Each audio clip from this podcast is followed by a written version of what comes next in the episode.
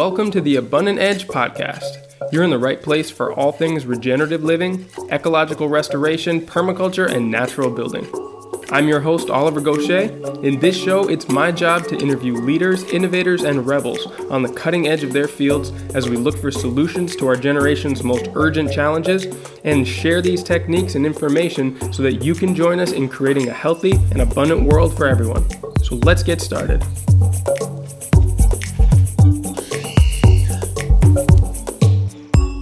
Welcome, everyone, to this week's episode. In this ongoing series on homesteading, I've talked to a lot of people who've given us really practical information on how to make the transition to a more self sufficient way of life and connect with nature in the process.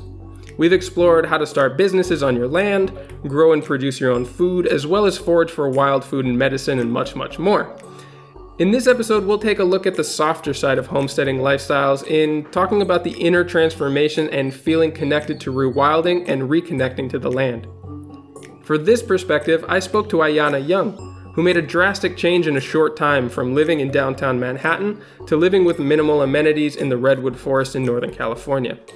We explore the motivations behind such a drastic change as well as the inner transformation that can take place during the journey.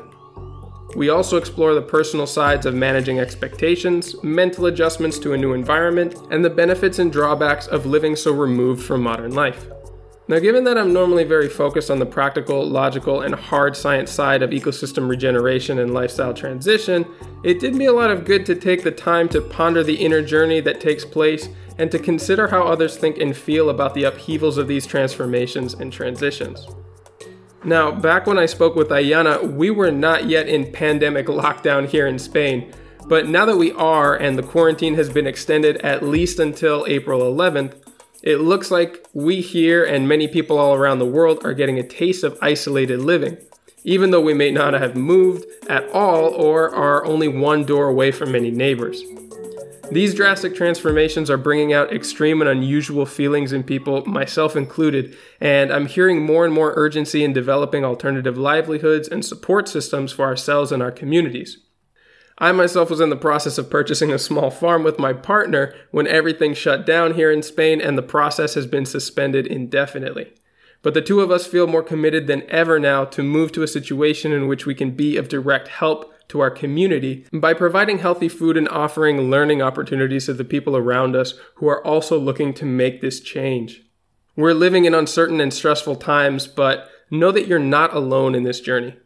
We will all need to work together and help each other out in the coming transition to a regenerative society. Though I certainly have low moments and doubts these days, I'm also confident that truly good and beautiful examples of human ingenuity and compassion will come out of this pandemic and that our communities will band together in new and inspiring ways to lift us collectively out of this and away from the trajectory of destruction and consumption that we've been on before now.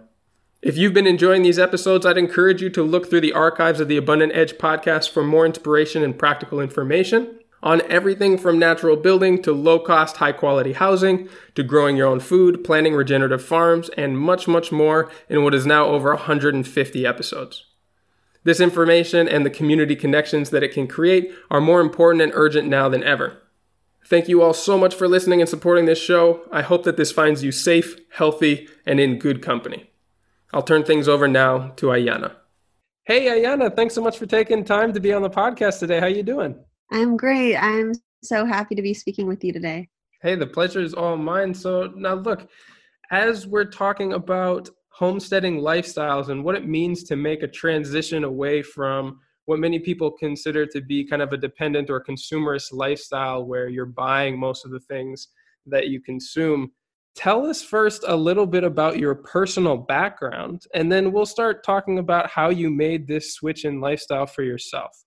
Well, this is great. I don't usually get to talk about my homesteading lifestyle with my work, so um, I'm excited to be diving into my discoveries and the way that I function on a daily basis out here in the woods soon um so but to start off the how i got here right that's what you're asking is my Absolutely. journey up till this point yeah so my goodness um well i didn't grow up as a activist or a homesteader or somebody who was close to the land or anti-consumerism at all. I had a very, um, I would say, uh, middle class Costco consumer, highly consumptive childhood.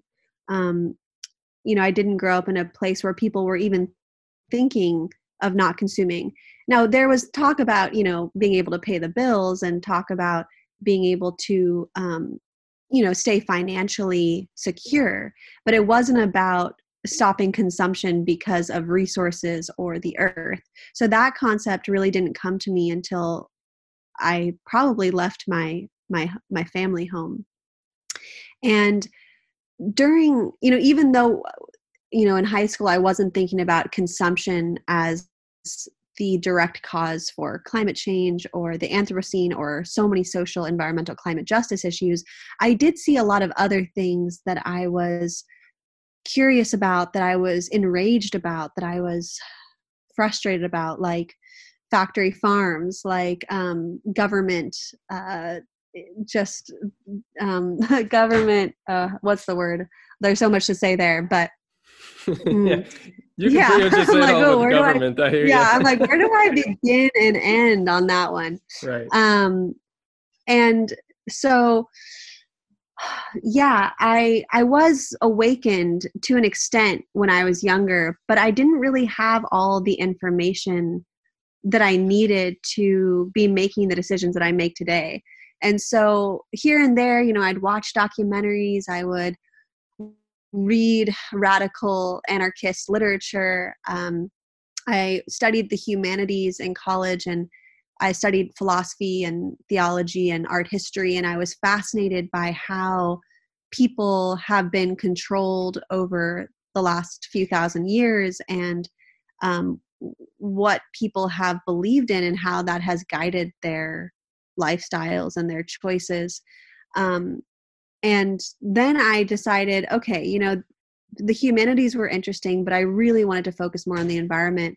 So I ended up going to grad school in New York for environmental sciences, but I, after about I think a year and a half, I dropped out to be a full time political organizer at Occupy Wall Street.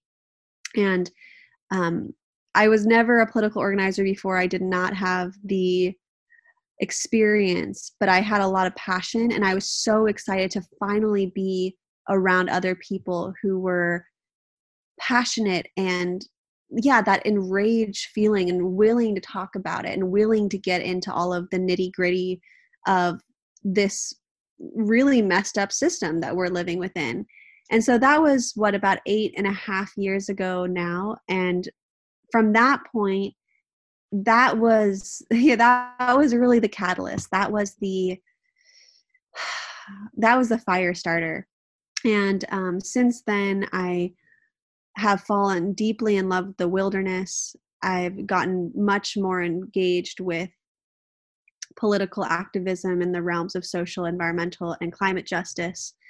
And I moved out to this 500 acre plot of forest land that has previously been logged a few times but has grown back really beautifully and have created a homestead, a community homestead, and a nursery, a native species nursery um, out here. So that's a little bit of it. I tried to take the uh, highlights of the past 30 years. So hopefully I was coherent. No, no, for sure. And I can imagine that there were so many other events in there that, you know, we can't cover in a one hour show, but that were pivotal to some of the decisions that you made. Now, tell me kind of how this activism mindset and all of these informative experiences to you previously culminated into the decision to move out into the middle of the woods and how you found the place where you're living now? Hmm.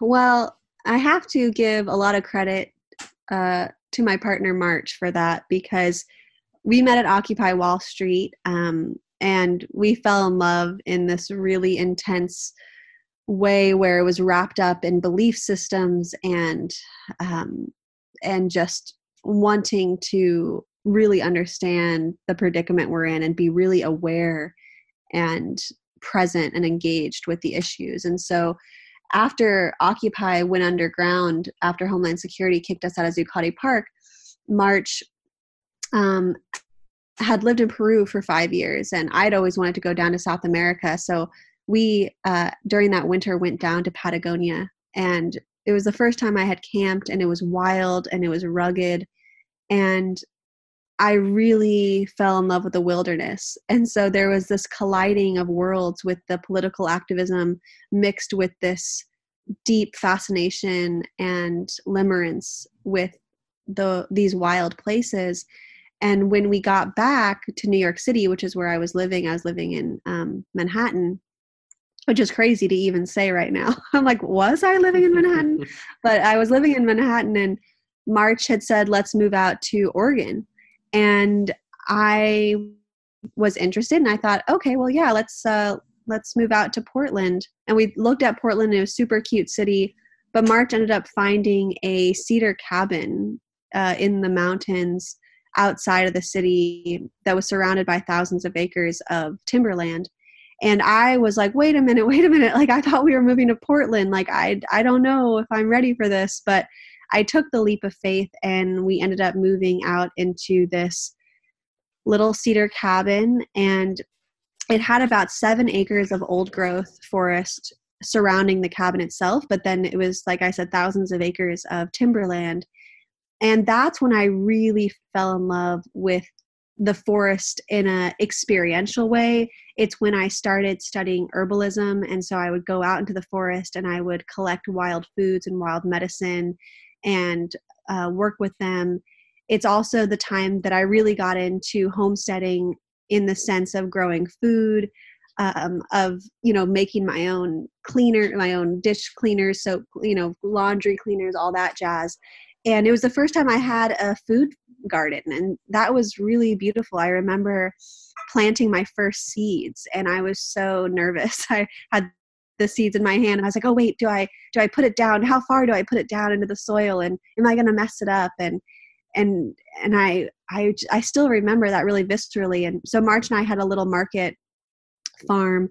We grew I think 40 varieties of tomatoes, in this really beautiful little patch in the in the woods that we used um, branches for the stakes. And then we built a 60 foot greenhouse out of all recycled materials. And then we had i think gosh maybe 40 to 50 varieties of heirloom lettuces. And so we were growing tomatoes we were growing lettuce we were growing a bunch of other stuff basil and melons and peppers.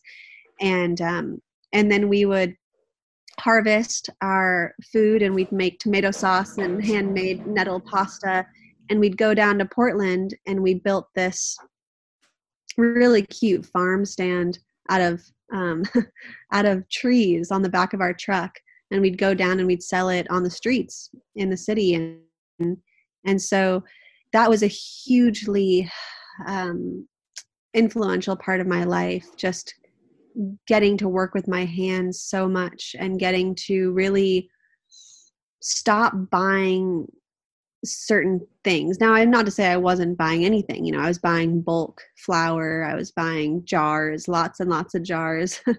um, but I actually, I remember us buying lots of jars from this guy on Craigslist who was Jim the jar guy and he collected jars. it was really I thought I was like in an episode of a comedy when I went to go to his house. His house was literally just filled with jars to the ceiling. And so even then like we were trying to not buy new things um and and then you know Fukushima hit and I was so afraid of the nuclear fallout that was coming down in the rain um, in the temperate rainforest, which rained all the time and I we decided to leave and go east and kind of gather our thoughts and our hearts.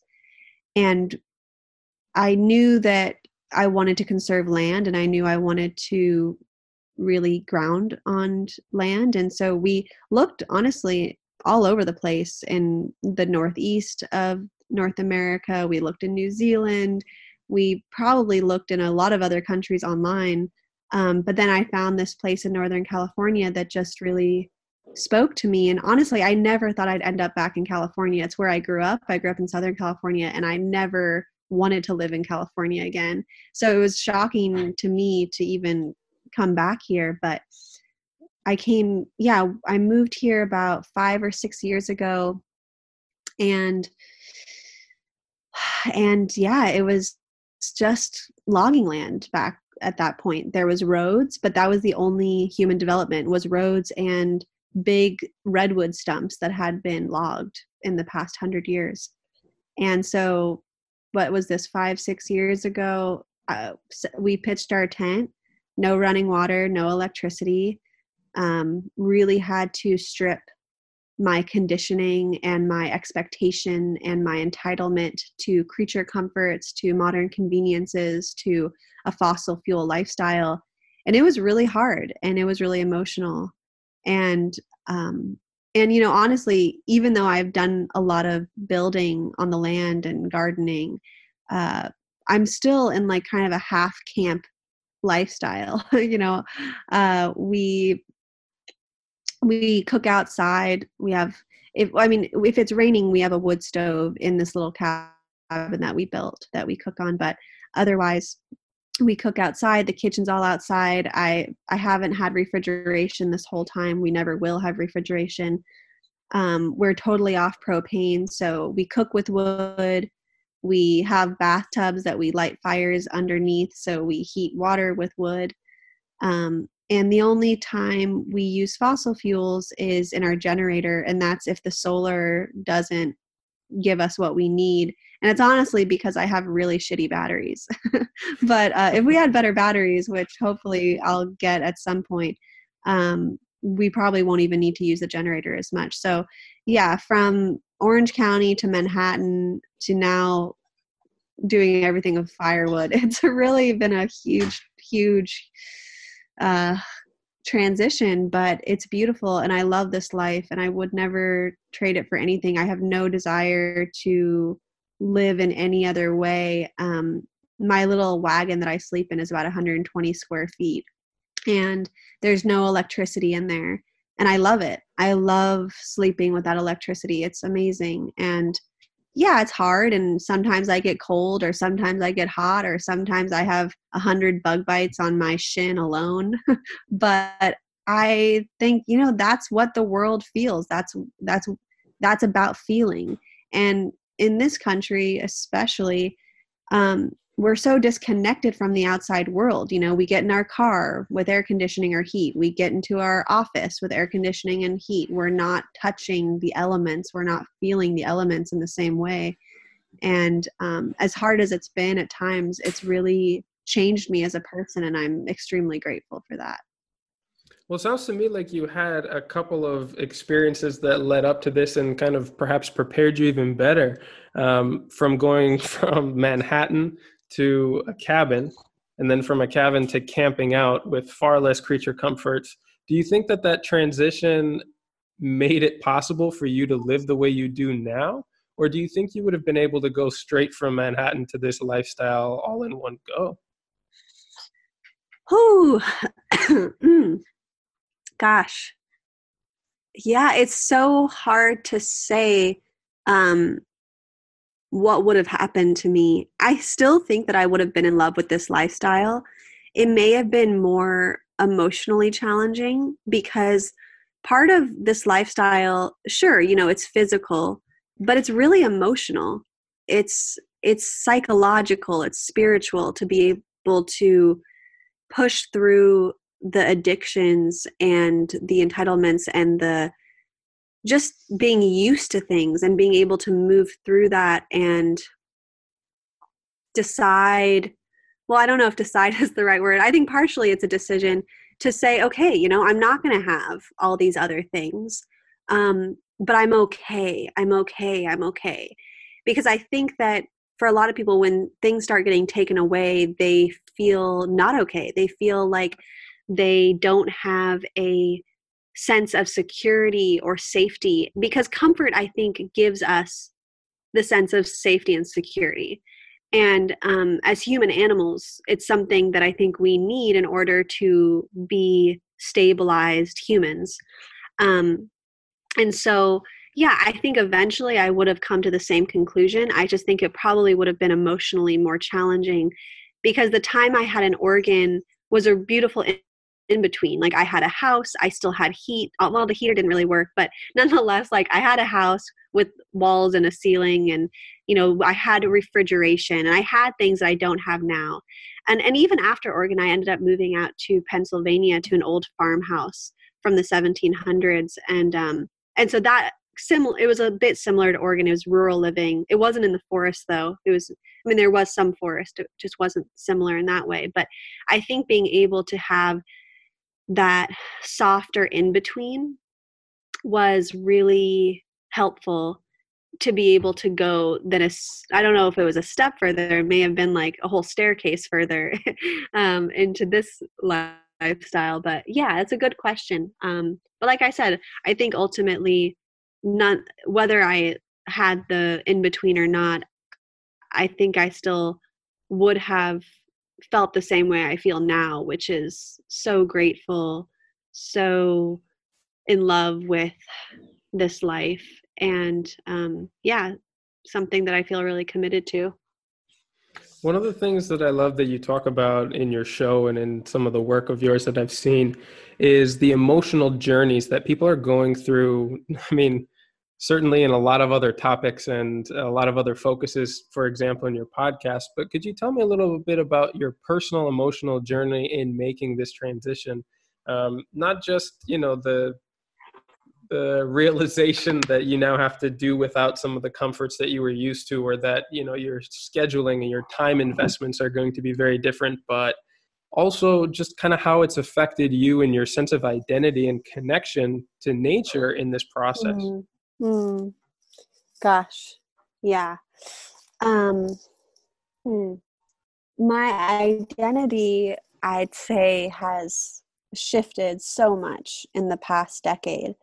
Because I used to really identify as a city person and I loved the metropolitan lifestyle. I loved living in New York City and getting dressed up and um, going out on the town and eating at restaurants and there was a lot that was wrapped up in my ego of um, being sexy or having you know attention in that way or feeling like i wanted to flirt or go to an event that i felt was cool or hip or something. And so i in a lot of ways i love that. In a lot of ways though i felt extremely unfulfilled. It felt shallow. You know oh, it, oh, there was always that feeling that getting ready to go out was more fun than actually going out because once I was out, I kind of wanted to just come home. Um, so, but you know, there's a lot wrapped up in the ego that it's like, yeah, I want to go out. I want to feel cute. I want to paint the town red. I want to go shopping or whatever it was and and there was parts of me that like i said felt like i liked that although i felt this also this kind of underneath underlying really chronic dissatisfaction with that lifestyle. And I think the other part of why that lifestyle felt so unfulfilling to me is because it wasn't about being in service. It wasn't about serving the forest, serving the earth, serving the communities. It was really just about me, my ego, and how to feed that. And that, like I said, it just didn't feel it didn't feel good ultimately. Now, living out here and having my identity be wrapped up as a forest dweller, as somebody who's very close with the land, as somebody who listens to the land, as somebody who has and have a jolly good life with your chickens and have a good family life maybe. But like does that mean that you're going out and you're learning what's happening in your area and you're giving your energy towards making sure that your neighborhood or your farm or whatever isn't being polluted by industry or people are being taken care of like that's really another level um, that matters to me a lot. And so having my identity wrapped up as activist forest dweller forest defender land defender um, you know because in a lot of ways i don't actually identify as a homesteader. I don't get interviewed a lot about my personal lifestyle and i don't I don't think about myself as that. That's not what I identify as first. But um, it's fun to talk about it because, in a lot of ways, my identity is wrapped up in living like this and being so grateful for turning on a tap with water because I actually, you know, ha- I actually was the one who put the pipe in the spring and laid the line down to get here. So I know what it actually takes. I know the infrastructure it takes to get water to to my little cabin that I built. And just that in and of itself, the gratitude that comes with that and the um yeah, I don't take things for granted in the same way that I used to. And having that be a part of my identity is so beautiful because I think that I can be a better human. And I think it's humbled me in ways that I never would have been humbled if I didn't decide to live like this. And um, and I'm also very privileged to be able to live like this. You know, I know that not everybody has this opportunity. I also know that everybody wants this opportunity because I've had a, a, number of people try to live out here with me and they couldn't do it. It was, they kind of went mad in the forest. Mm. It was too hard for them. They wanted to go to town every day. Like, I'll go a month without going to town mm-hmm. and I'll, I'll, you know, I won't get in my car. I won't see, I won't do social events other than socializing with the forest and I love it. I love I love being a hermit out here, but I also know it isn't for everybody. And so I but I also want to say like I'm extremely privileged to live this life and I know that every day and I I pray and I feel blessed that um I feel blessed that I'm able to do this and I also feel blessed that I chose to do this. Mhm. Mhm among the challenges that it requires uh, or is part of the process of making such a drastic move like that in lifestyle are there any things that you feel that you are missing at this point or do you feel like perhaps the few things that you may be missing are drastically outweighed by the benefits of this lifestyle i mean the things that I feel like I'm missing, um, well, I don't really feel like I'm missing much. But if I were to say, if I were to really look, you know, try to pick it out, I would say that, you know, I wish I could go to a dance class or something. You know, that would be great if I, you know, things like that, or um, go to a theater production, or, and I could, you know, I could drive an hour and a half and go to town where there might be a little theater or a dance class every now and then. I don't do that because, you know, I don't want to do a three hour round trip for that. But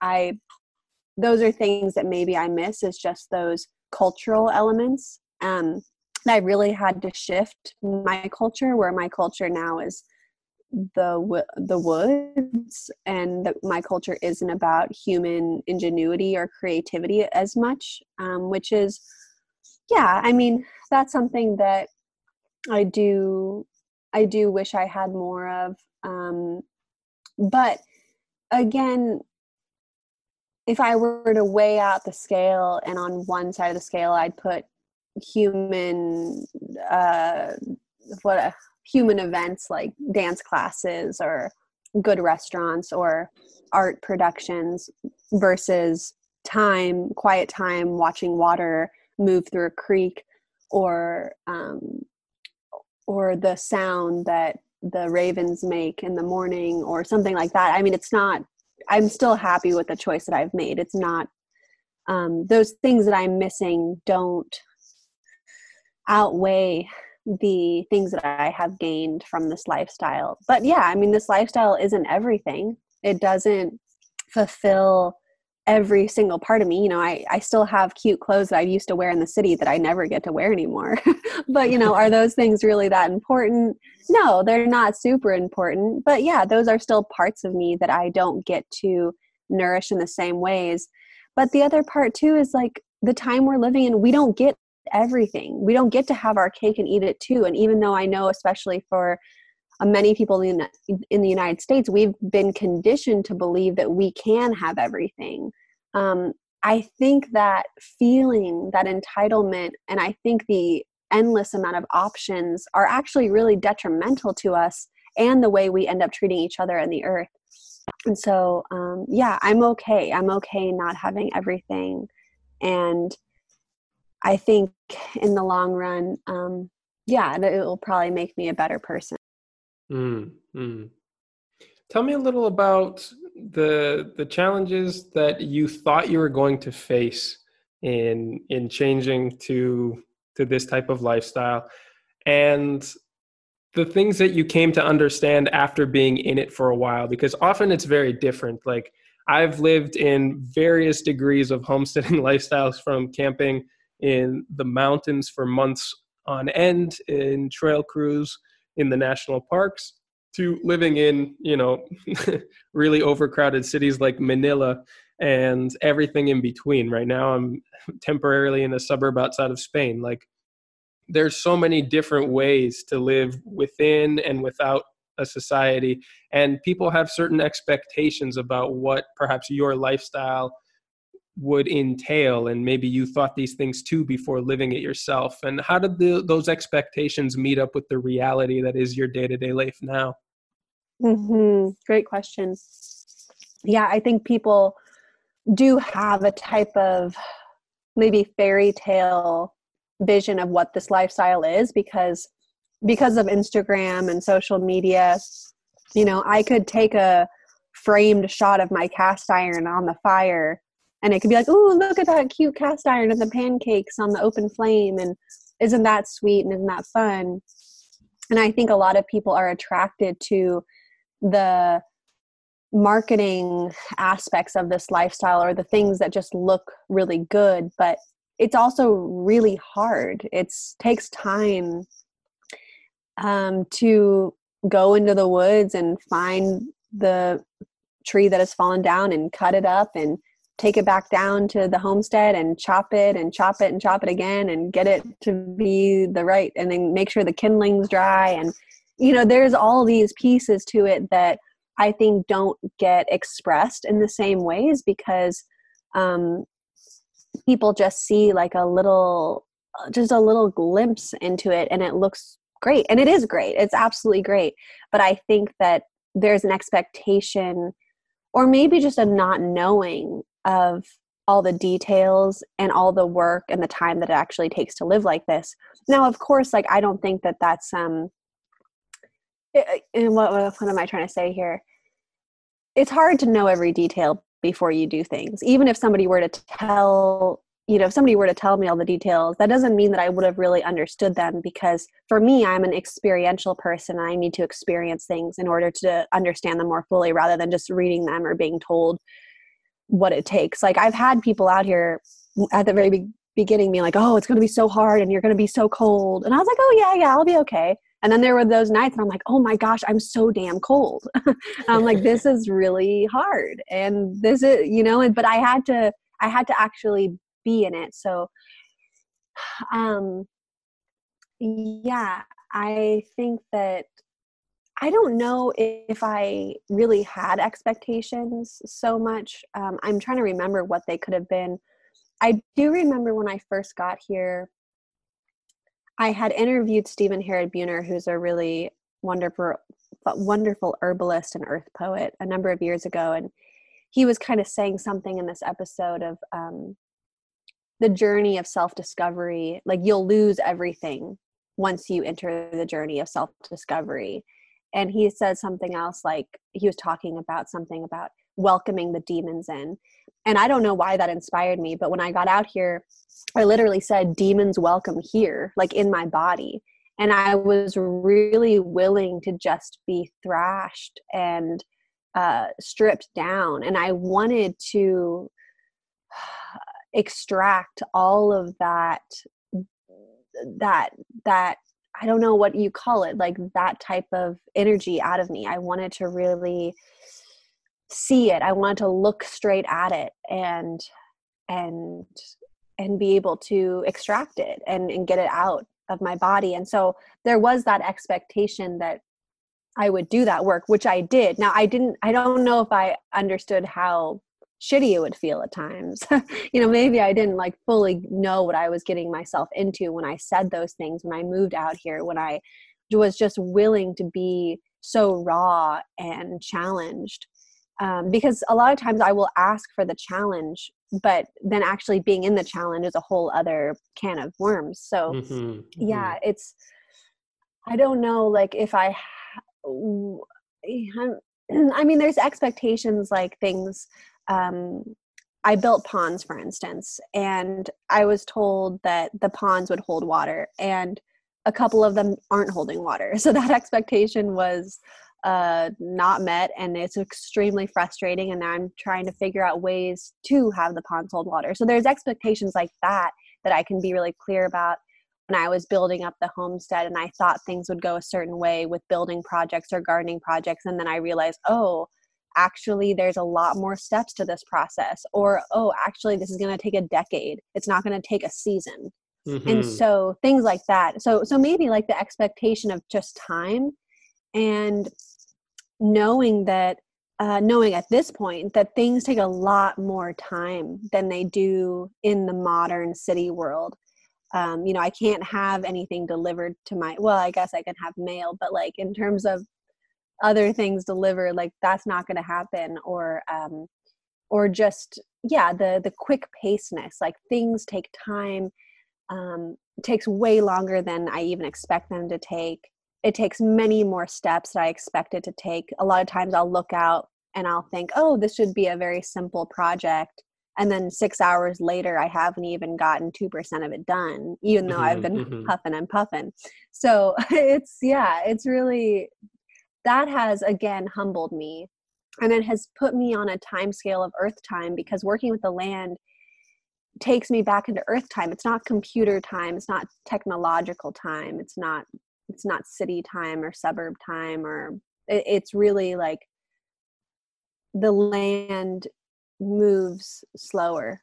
And how do i learn to move slower with the land and not expect the land to give me everything i want immediately and to feed that desire for instant gratification. Because i think that instant gratification desire is part of the addiction to fossil fuels part of the greed is part of the wetiko mind virus. And so that's been um yeah just the expectation of completion too. Um, the people that I in my community that live off the land as well, they're, you know, it's funny. There's, um, yeah, there's just a knowing that there's things are never done, and you always have to work at them your whole life, and you'll die, and things still won't be done, and that's just part of it. And I think there's a lot of beauty part of that. working with living systems. They're inherently unfinished. Absolutely. Mm-hmm. I really like um, what you were talking about there, and yeah, managing those expectations, and that's definitely been a part of my own experience too. In the chances that I've had to live very close to the land and adapt to, like you said, Earth time, is it really comes down to your expectations of it, and many of us have been very poorly conditioned to try and force the world around us to conform to our expectations and not manage our expectations in relationship to what is happening around us in turn um, because you know the natural world i mean it has bent to our will due to brute force and and just shaping it um, through through extractive methods. But it can be so much more when we learn to work with its rhythms and adapt our expectations like i was saying to to what is actually going on. Um, i think that just as a as a way of looking at things and and managing our expectations realizing that the, it, was, it was a personal construct. And they're neither right or wrong. They just they need to be adapted and they need to be understood as coming from us and not being inherent to the situation we're putting ourselves into if if i understood what you were saying correctly. Yeah. Yeah. I think that we're both on the same page with that. Um, and i think that we need that lesson right now as humans whether we live off the grid or not um, or in a homesteading lifestyle or not. Absolutely. We can't keep asking the earth to conform to every one of our desires or or wants or even needs. Like the earth is not here to serve us all the time you know?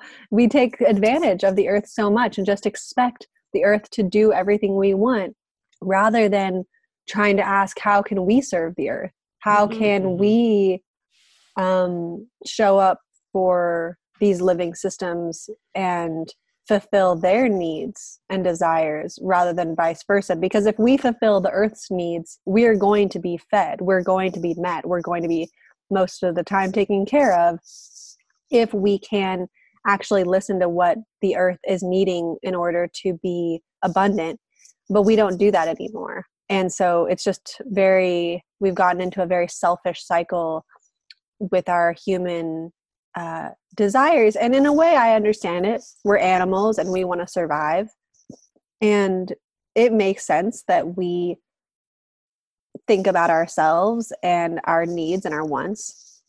But I do think that as intelligent beings, we need to really consider what we're asking of the earth and how that is going to not only affect the earth but eventually affect us which is definitely what we're seeing now. Indeed. Yeah i couldn't agree more. Now i want to go back to one thing that you said when i asked you a little bit about how you uh, have changed your personal identification to match this lifestyle and the setting in which you live and how you mentioned that it's actually kind of a secondary identification for you can you talk a little bit about what you identify most with and how that relates to your work? Because you've already talked about how it relates to your lifestyle. Mm. Yeah, I would say that.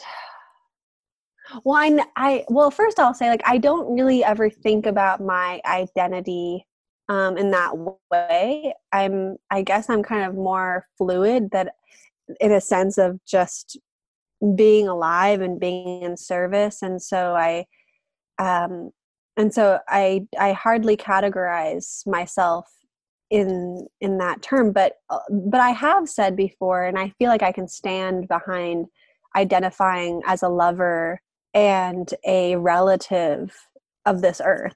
I feel very strongly in identifying relationally with the land and feeling like I am a mother, daughter, aunt, um, uh, wife, lover. You know, I'm I'm that. That's what yeah. I can identify as. Like I I am in a relationship with this planet, and I'm in a relationship to the land. I'm in relationship to the soil, and all of that takes so much tending and attention and tenderness and dedication and commitment. And i can identify as a very committed i'm i'm in a very committed relationship and i can identify as a partner and mm-hmm. a lover in that. And i feel so good about that identification.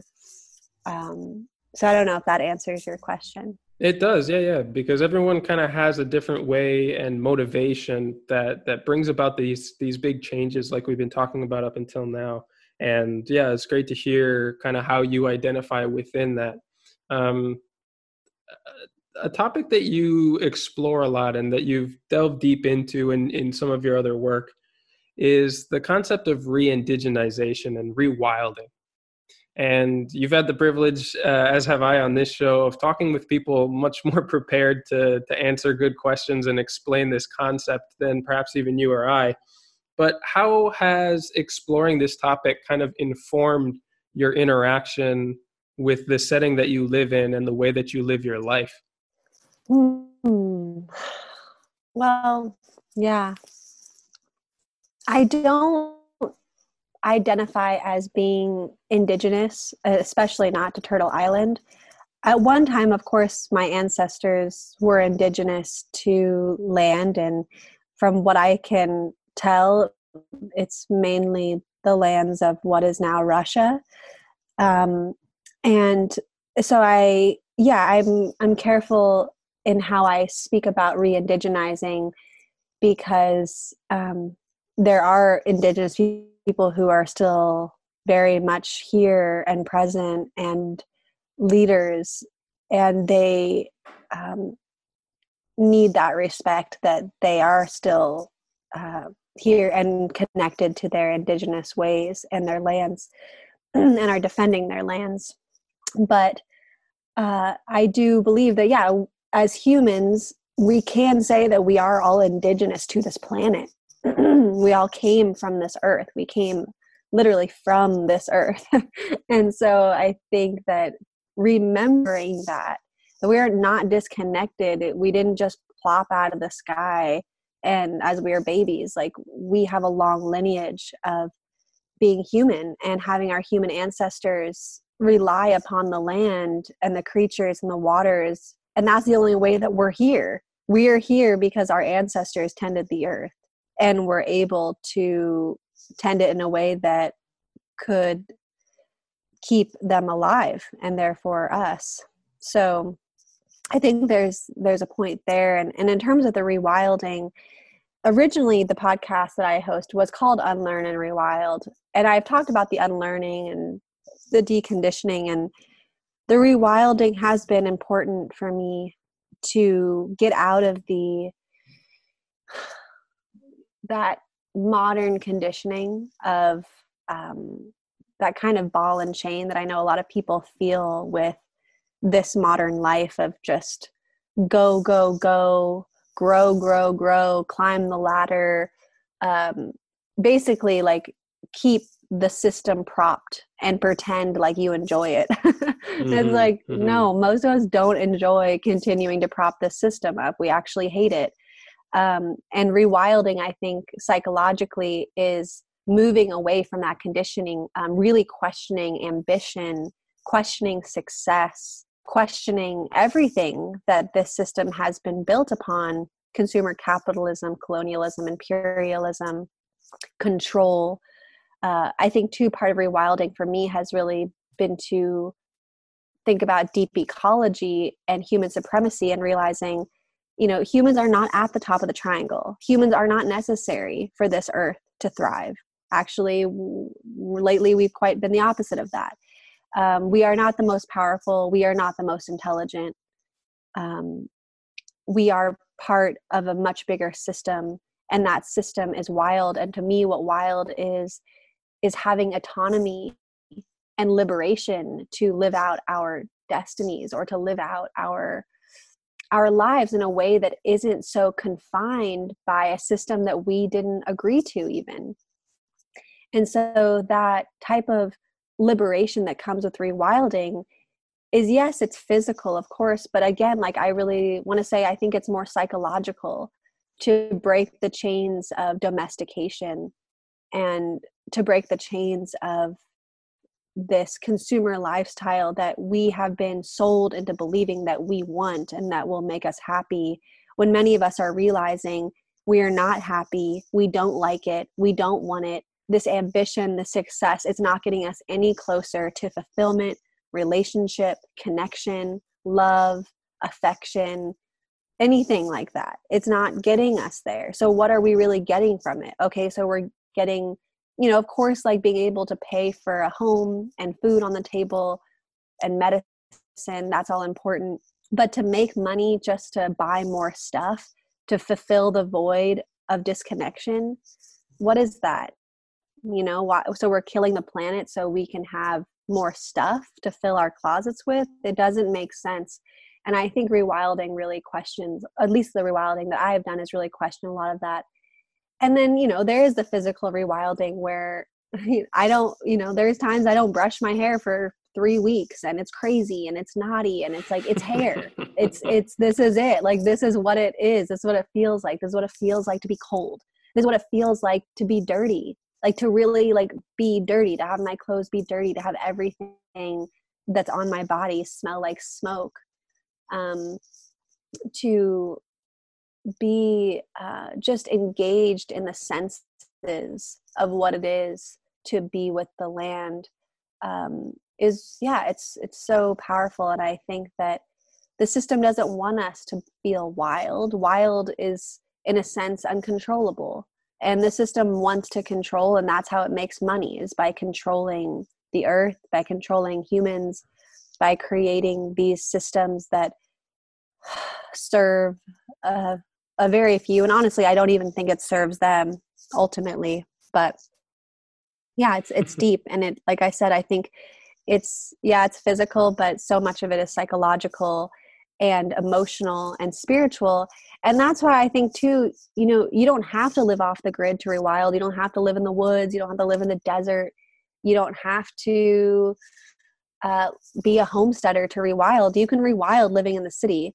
You can find connection living in the city. You can homestead in a city uh, or mm-hmm. in the mm-hmm. suburbs. Any of those things can happen. And mm-hmm. most people live in cities and suburbs. And so I don't want to say that the only way to find this type of liberation is by moving into a cabin in the woods. I mean, that would that's silly. I don't believe that one bit. I think we all can have access to it because the access is found through the mind and the heart. It's not just through the lifestyle. I mean, there's a lot of people who live in the woods who haven't rewilded or who haven't found a connection to certainly um, the service element. So yeah, it's definitely it's and not versa, only about like environment. Said, there's some great examples yeah. of people who are living examples of what you and I and many other people aspire to, and and that level, like you said, the through the mind and through the heart of rewilding, even though their surroundings don't reflect perhaps what we might have idealized. Absolutely, yeah, yeah, really well said. Well, so we could go on with this conversation. This is a bottomless rabbit hole and so many more things to explore here. But before we run out of time, Ayana, could you tell me more about how our listeners can find some more of your work and get in touch? Yeah, absolutely. So our website is forthewild.world, and we have our podcast that we release weekly, and uh, it's an amazing show of very deep conversations with thought leaders from all over the world on issues of environmental, social, climate justice, rewilding, spirituality. Oh my gosh, the list goes on and on. I'm a very curious person, as some of you may have noticed. And so my curiosity goes in a lot of places, whether that's the prison industrial complex or grassland restoration or indigenous defense of uh, land through pipeline protest. It's really an mm-hmm, endless mm-hmm. rabbit hole. So that's the podcast. You could also learn about our living library native species nursery that's a part of the 1 million redwoods project for those of y'all who are interested in forestry and reforestation and biodiversity of plants and fungi and then um, also on the website you can learn about our work in the pacific northwest and in alaska regarding old growth logging and mining issues. So, yeah, there's a lot of good stuff that you can dive in there. And you can listen to the podcast on the website. You can also listen on Spotify and iTunes and pretty much anywhere you can find podcasts. Uh, you can find us on Patreon. You can find us on Instagram, Facebook. And you can also email us if you want to be in direct contact uh, or if you want to be a part of the organization at connect at forthewild.world. Marvelous. Well, Ayana, I really hope that we can keep this conversation going again sometime in the future. It's been such a pleasure speaking to you. Oh, I agree. And I really liked your questions. It was fun to talk about this stuff. All right. Well, let's try and catch up again in the future. And you have a wonderful rest of your day in your forest getaway. Will do. Thank you. All right. Take care. You too. Bye. Bye. All right, that wraps things up for this week's episode. If you enjoyed this interview and want to find more like it, as well as articles and other resources, you can find the full library of previous podcasts at abundantedge.com. The best part is that you can search by category, topics, or keywords on our brand new website rather than scrolling through more than 140 interviews. I've spoken to experts on everything from growing your own food, building homes from natural materials, beekeeping, vermicompost, permaculture design techniques, and so much more. Before we go, I just want to say thank you so much to those of you who have taken the time to reach out to me via comments and emails. Your input helps a lot in making this show the open conversation and exchange of ideas that it's meant to be, and it helps me to make better content on the topics that you're interested in. If you have any insights, advice, suggestions, or questions, be sure to send them to me at info at abundantedge.com, and I'll look forward to being in touch. New episodes come out every Friday like clockwork, so don't forget to subscribe to the show through our website or through your favorite podcast streaming platform. And I'll catch you on next week's show.